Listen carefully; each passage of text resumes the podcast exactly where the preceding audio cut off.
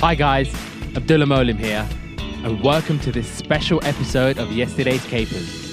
On behalf of the Yesterday's Capers gang, we want to wish Sesame Street a big happy birthday and congratulations for being on the air for 50 years. 50 years! How awesome is that? To celebrate this truly remarkable milestone, you can now listen to producer Paul and myself talk all about Sesame Street. And if you missed it the first time round, that's okay, because you can listen to it right now. Enjoy! And let's go back all the way to November of 1969.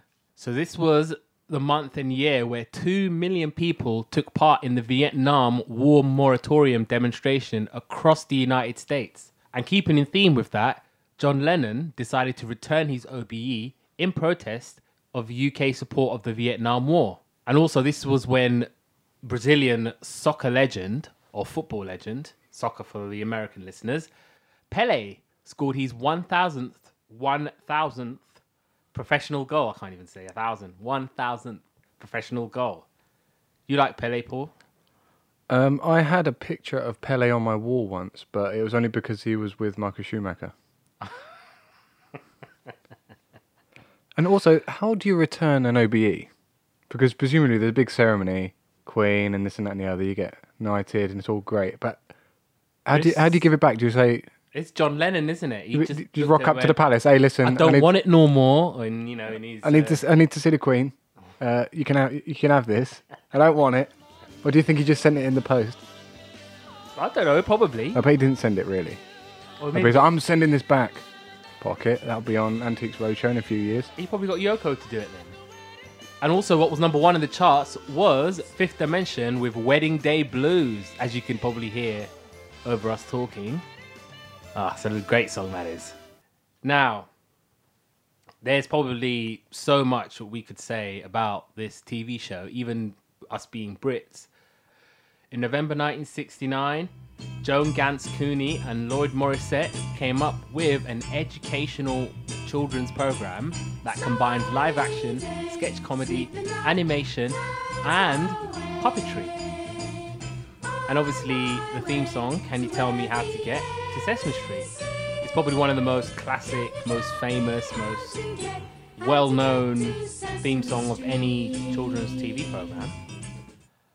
And the format of Sesame Street is just basically their kind of way of explaining things in an educational way that kind of reflects American culture, viewing habits. So Sesame Street over the years always did well to kind of keep up with the times, always try to keep up with what's happening in society. They were always sort of ahead of the curve with certain things. They had a very diverse and, and multicul- multicultural cast. So, like, um, the first character you see in Sesame Street is a black guy, Gordon Gordon Robinson. First ever. So, like, he's sort of coming in to Sesame Street and he's walking along with um, a girl, and he's just basically showing her around, saying, you know, this is Sesame Street. These are some of the characters. These are all the nice things that happen on Sesame Street. Is this, is this in the theme tune? Hmm? Is this in the theme in the theme intro? Yeah, it's almost yeah, and this is like he's sort of walking along Sesame Street. He's a, a teacher, so Gordon, yeah, Gordon is a teacher, and he's coming into Sesame Street after long days of work, and he's bringing a, a girl. Can't remember her name. Might be Susie or something. But yeah, he's just sort of Changes showing. every day. Well, I was going to call her Polly, but then that's a completely. Uh, A different show later on. But yeah, he's showing her around Sesame Street. She's learning about certain things. And so she's, you know, drinking a glass of milk and she's learning the, the values of, of, of having a, a glass of milk. And also, one of the things about Sesame Street was that every week or every episode, it would always be brought to you by a letter or, or a number. Or in this case, the very first episode was brought to you by the letters W, S, and E, and numbers two and three. So always what they'll kind of do is with the letter W, they'll try and come up with a story just to emphasize that letter. So there was a, a wicked witch who lived in the west of Wessex, and she wandered around with a wand of hers, and she would, yeah. So it was just carrying on with uh, the letter That's pretty good. I W, wondered when you're or gonna. the letter, or the letter S. Slippery snake slides solemnly, surreptitiously, goes on and on. So it's it's really cool. So it's it's educational. You're you're learning and you're trying to think. Oh, these kind of go with with each letters and.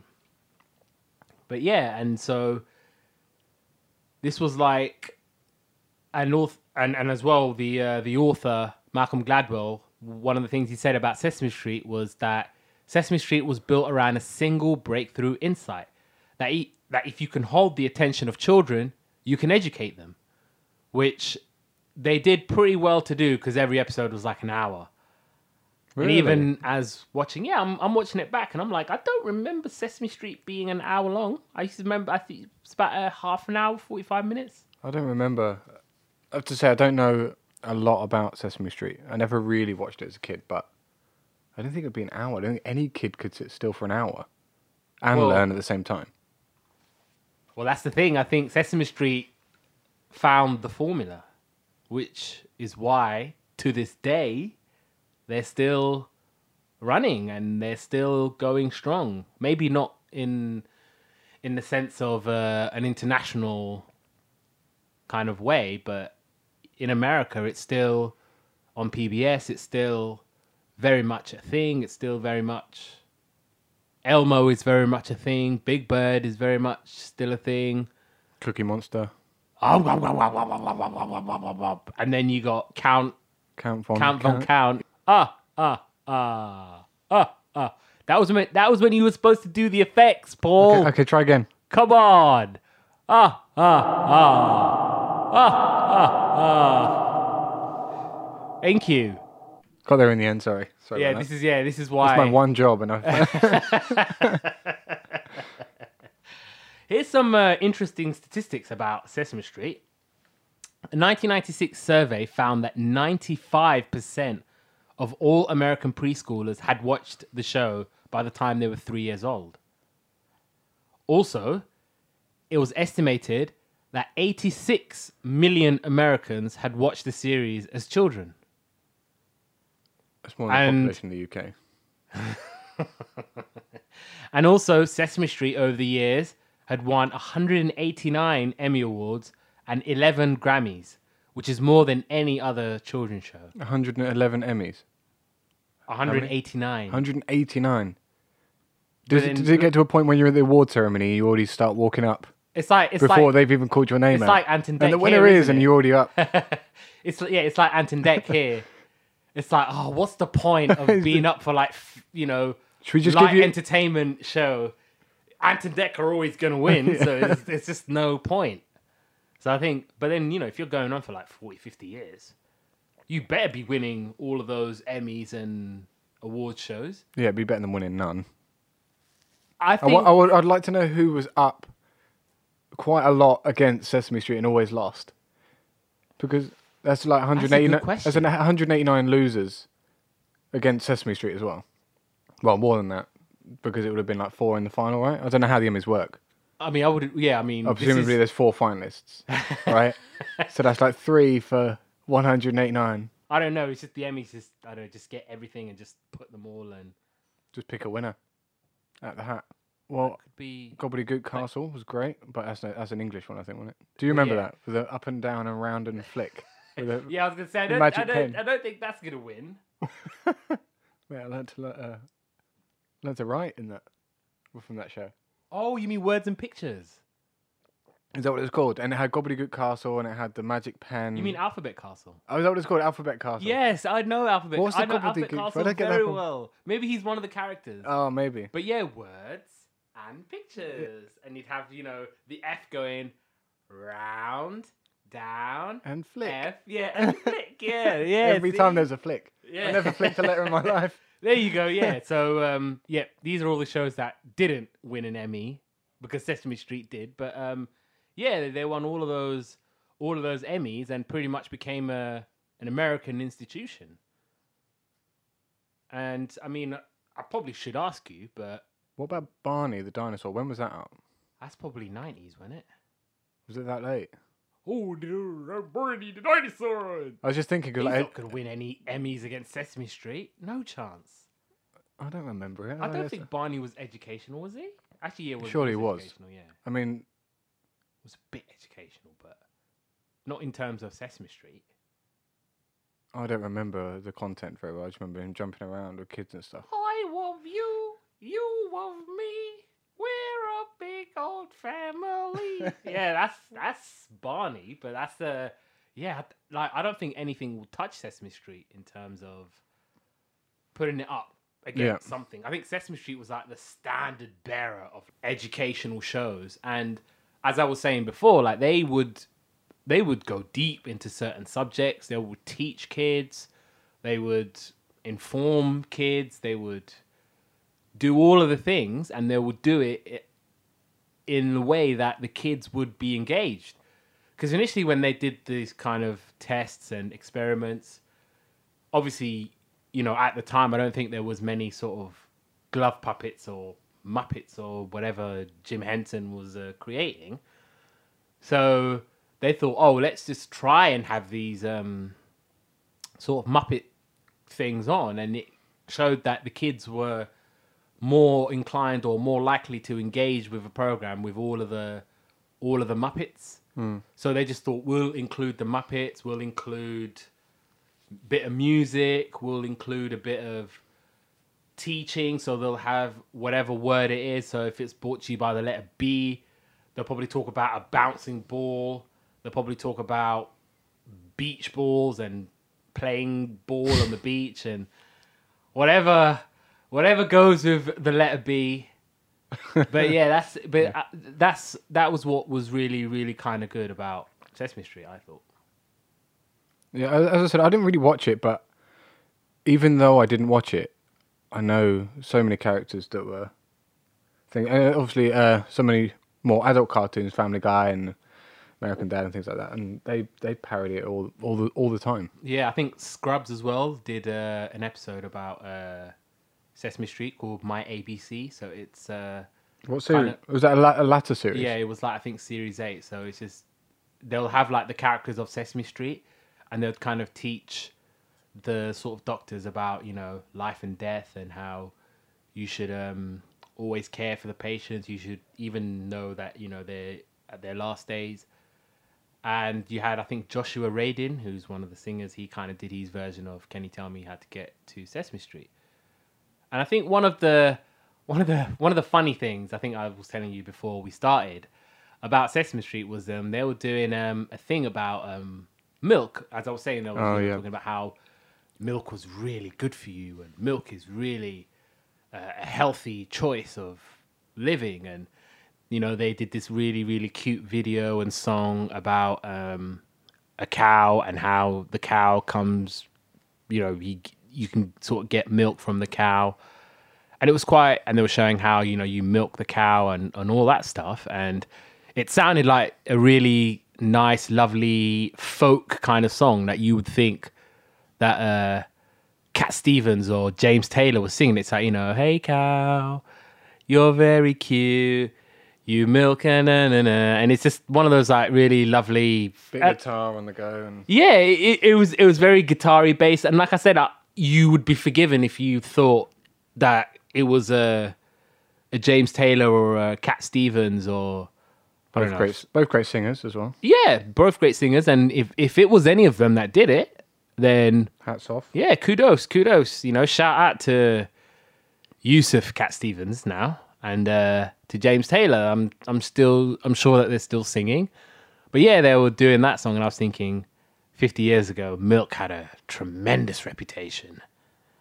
Oh, milk is good for you.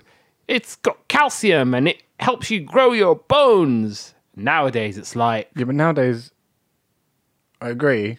you couldn't do that song about milk and how amazing milk is. But that's I reckon a lot of that's because there's too many milks to choose from now. You've got oat milk and almond milk and Yeah. I tried coconut milk the other day. Any good? Yes. Surprisingly, on. I, I'm amazed at how much I liked it. I, I, wa- I specifically asked for cow's milk. It's got to be straight out of a cow. dairy free, mate. I'm I'm I'm I'm, I'm going that way now. you Dairy going- free. I think I was sold because I'm thinking, oh, I'm just adding it to stuff, and I Hmm. just thought, you know what, let me just have a, a little taste.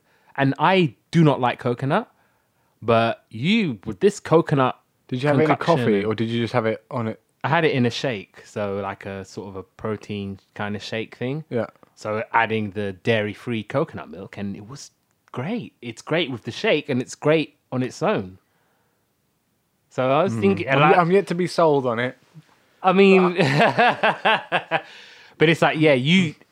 They couldn't get away with doing a a segment about milk and cows No, today. definitely not. No. No way. But then knowing Sesame Street and how ahead of the curve they are, they'll probably do a thing about vegan and Yeah. the value of vegan life and how dairy is not necessarily the way to go. That's a I think I think you're right. I think they would probably tackle something like that. And it's such a it's such a growing thing, isn't it? Veganism, isn't it? it is. It feels like everything's going that way. It's like it makes it more difficult to sit and eat your drink your milk. What's that? It's not it's not cow's milk. It's not from a cow.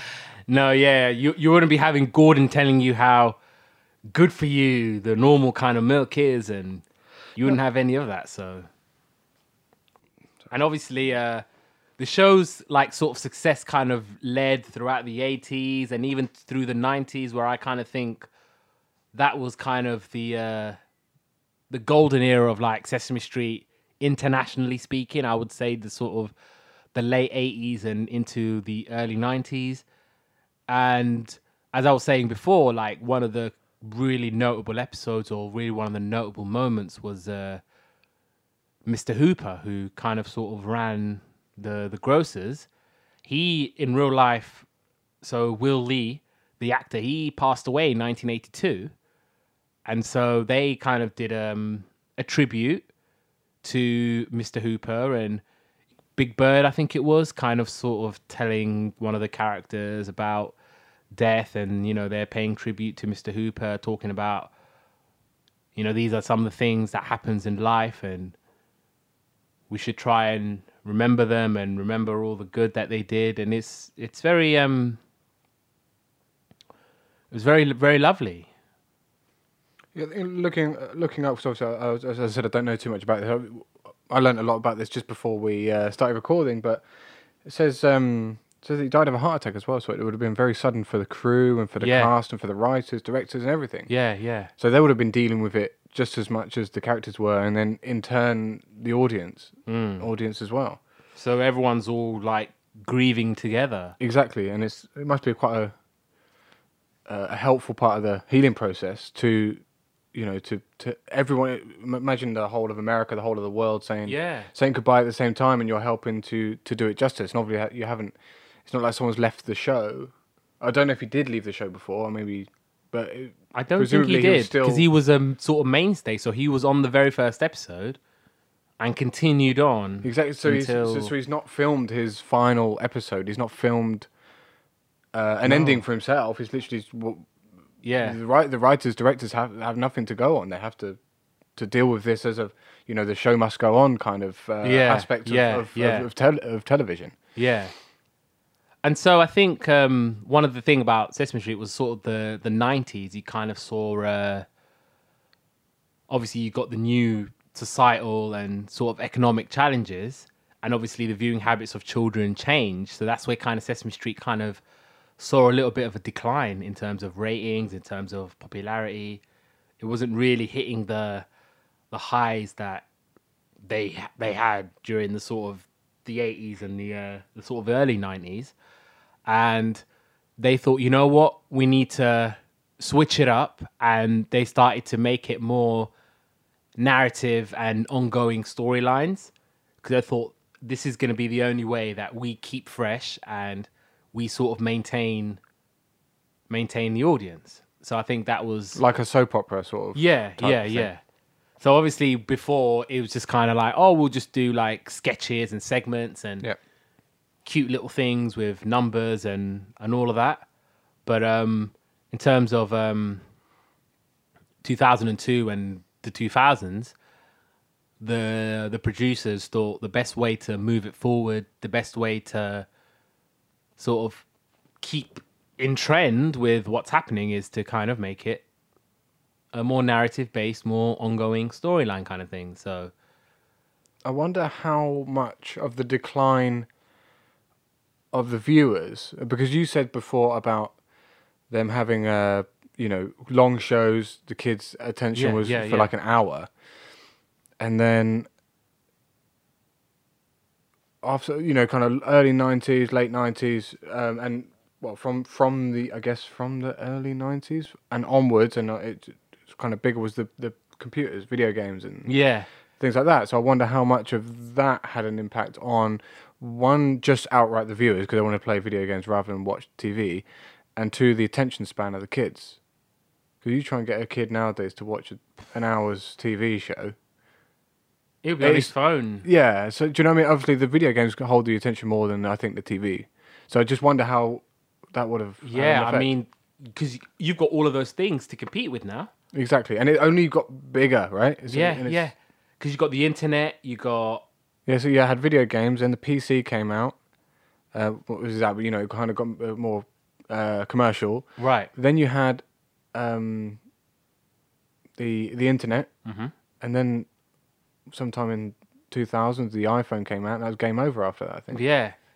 But I think in terms of that, they've kind of found their way back again. And they're, like I said, they're still going strong. They're still producing programming. They're still doing their thing. The characters are still there. They haven't necessarily thought, you know what, we're going to stop.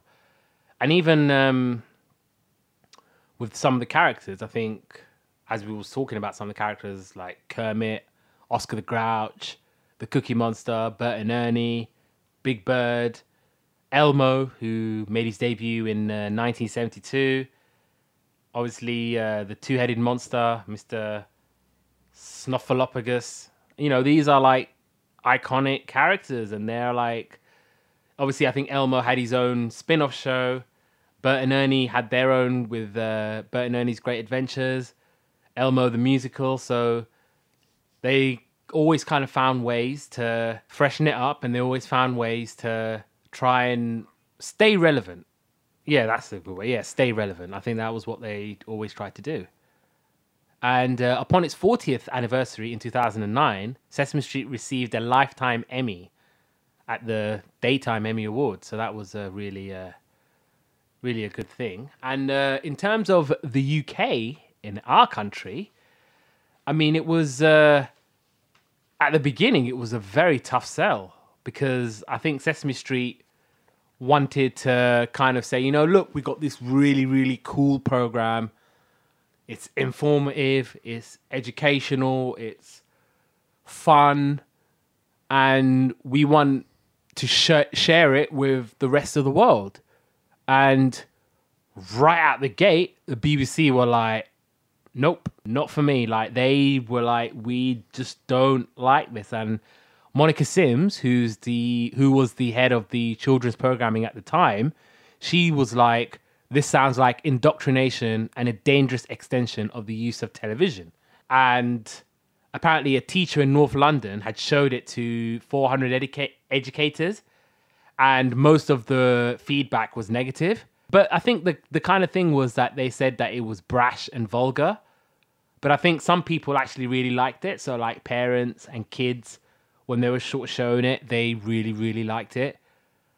But um, and obviously I think the BBC as well thought that Sesame Street was carefully geared to the needs of disadvantaged children in America, and obviously the terminology, the BBC thought why the hell are British kids gonna know what trash means or zip code or sidewalk? They're, they're not gonna know any of those things. So the BBC were thinking it's really daft for us to to go out of our way to show this, and they were just like listing all the ways that they don't want to do this, and and also as well the BBC were like, well, we got Blue Peter. It's just like Sesame Street, but in our opinion, it's better because obviously Sesame Street was saying, "Oh, we do this. It's informative, educational." Well, and the BBC at the time were like, "Well, that's our remit: to inform, to educate, to entertain." we've got all of that covered with Blue Peter. 189 Emmys. Uh, Mr. Mr. Trick, I think, right? I think so. Uh, but I think, yeah, at the time, I think BBC were like, we'll take our chances with what we've got and what we show. So they were, they were like, yeah, we, we, we got we got our shows. We we we've got a remit. Like we good. I think that was the, for want of a better expression, BBC were like to Sesame Street, we good. So, so who picked it up? Um, so ITV were also sold it, and again they were reluctant as well. Apparently, it was at the time. I think it was government policy where they really needed to show. Like I think at the time the government were like, you need to be showing children's programming for a certain amount of time after school. You got to do it. So I think at the kind of the time, ITV said, you know what? Okay, sod it. We'll show it. We'll we'll take Sesame Street. We'll show it, and hopefully that will. Uh, Appease the Yeah. the authorities. yep, and that you know we're we're we're showing children's entertainment programming and things like that. And so by the time Channel Four came to our screens in 1982, I believe, they took Sesame Street and they showed it until 2001. So that was that was how, as kids, we were watching Sesame Street. I'm trying to remember what times they used to show it because I most of the time I remember watching Sesame Street was during the summer holidays, and during the summer holidays they would show Sesame Street at around 12 o'clock every day. 12 o'clock weekday will be Sesame Street. I, I, I'm sure I remember seeing it on the TV uh, in the mornings. Um, I'm sure it was like bananas in pajamas and Sesame Street Yeah. and something all together. um, yeah, I'm sure it was an early one for, for for me as a kid. I don't remember Yeah, too much about when it was on, but I'm sure it's in. Because I rem- I also remember in the evenings they used to show Sesame Street sometimes. So I think in the summer holidays they would show it midday. Yeah, Either eleven o'clock or midday would always be Sesame Street. but it'd be a good one because the the nurseries often kick out at um, midday, Yeah. right? So Yeah, maybe yeah. it was even in the Yeah. school. Because I remember the in in the in the summer holidays on Channel Four they used to show Sesame Street, and right after Sesame Street would they would show Madeline. What's that? I'm Madeline, I'm Madeline, the little French girl. I have no idea what that is. Madeline, you don't know what Madeline is? No, I'll, I'll, I'll look it up now. Yeah, it's the, the girls they'd, they'd walk in straight lines. It's set in France. Madeline, was it t- TV show? Yeah. TV, no, Madeline TV. But she's show. like a little girl. Oh, I- oh, I do know it. Yeah, yeah. Yeah, yeah. So I thought uh, yeah. they would show that after Sesame Street. And I just remember like the end credits for Sesame Street in the 90s was so long. the end credits of, of Sesame Street. The end credits of Sesame Street, yeah. It would just be an absolute party. it would just be really, really, really long. It was like a, a sort of an extension of uh, Can you tell me how to get to Sesame Street? There would just be like a comp- like uh, just a party, just the the whole like end credit. It was just like at least about three four minutes long, and that's obviously Really? yeah. It's Is that just because so many? Is, an it, end that because so many people worked on it? They had to fill it, probably. or is it like a student's credits where So it's for all the example, same there'll be like a bird sort of flying somewhere. There'll be like a place where kids are dancing.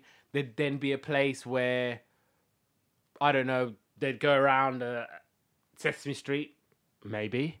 But yeah, I just that's just the thing about Sesame Street in the nineties that I remember as a kid growing up, and also one of the songs I remember was "Hip to Be Square" by Huey Lewis and the News. And what they did, Sesame Street did their version called Hip to Be a Square. So, you know, you got like a, a square looking character singing, you know, oh, I got four sides. It's hip to be a square. I just remember that. That's a, oh, I love that. That's a, that was the thing that I remember. So much so that obviously, I, as a kid, I'm like, who the hell are you? Actually, I, do, I didn't know who Huey Lewis and the News was, but you like, you didn't realize that that is their song. yeah. But because Sesame Street would kind of take pop songs and they would kind of make it into their own and they would kind of turn it into uh, an educational an educational thing that was So they jumped on the bandwagon of kind of popular culture, pretty much uh, which pro- presumably helped. them. pretty much yeah so and you would always have celebrities coming along making appearances. Yeah, and they would you know do their kind of songs as well. So I think uh, with uh, Jason Mraz, he had a song called "I'm Yours." Yep. and they did a version called "Let's Go Outside." So let's go outside. I was gonna say I'm yours. yeah, let's go so outside. it's like Elmo and Jason Mraz going, you know, I can't stand being inside, inside. So let's go outside. So yeah, it's so- a TV show inside, which likes viewers, encouraging kids to go outside. You love Go- to see it. Uh, Go outside, but not for too long because uh, we've got another episode in. Uh, no, but yeah, that so that so in terms of that, they would always kind of use the whatever the the pop culture references, whatever is hot or whatever's popping. yeah, They would just kind of use that and just kind of kind of go onto that. that's quite a um, an interesting and, and an impressive thing to do because if you imagine that most t- TV and stuff is recorded ages in advance, Yeah, you have to have your finger on the pulse, pretty much. or be really quick at making your TV shows. But I think with Sesame Street, they kind of had a not a crack team, but like a a really like strong selection of producers and, and and people who work on the show, and they would be really really dedicated, and then they would go out of their way to make the very very best show that they can make, Yeah, and always more often than not, they would always hit a home run. They would always make it the best kind of the best kind of show that they can make it. So that was um, the really really cool thing about about Sesame Street. Any any last thoughts on Sesame Street? No, I mean, all I can say is again, I think I said it twice now already, but um, I've not really sat down and watched a single episode start to finish, Hmm. and I, even I know the characters and the music and, Yeah. and, and things like that. So I think something that I have never seen and I'm still aware of. You know that they're they're they're quite good at getting uh, their presence out there. Yeah, definitely. And to this day, and they'll be celebrating their 50th birthday in uh, November. So they've produced over 4,500 episodes, 35 TV specials, 200 home videos, and 180 albums. So, and they're still going strong. So, did you like that? Yeah, I thought you would. And there's plenty more where they came from. Yes, that's right. Full episodes of Yesterday's Capers are available right now. And you can find them wherever you get your podcast from. So, give it a listen. And while you're at it, if you love your boxing, why not check out Total Boxing content? Also available wherever you get your podcast from. As for me, join producer Paul and I next week for another brand new episode of Yesterday's Capers.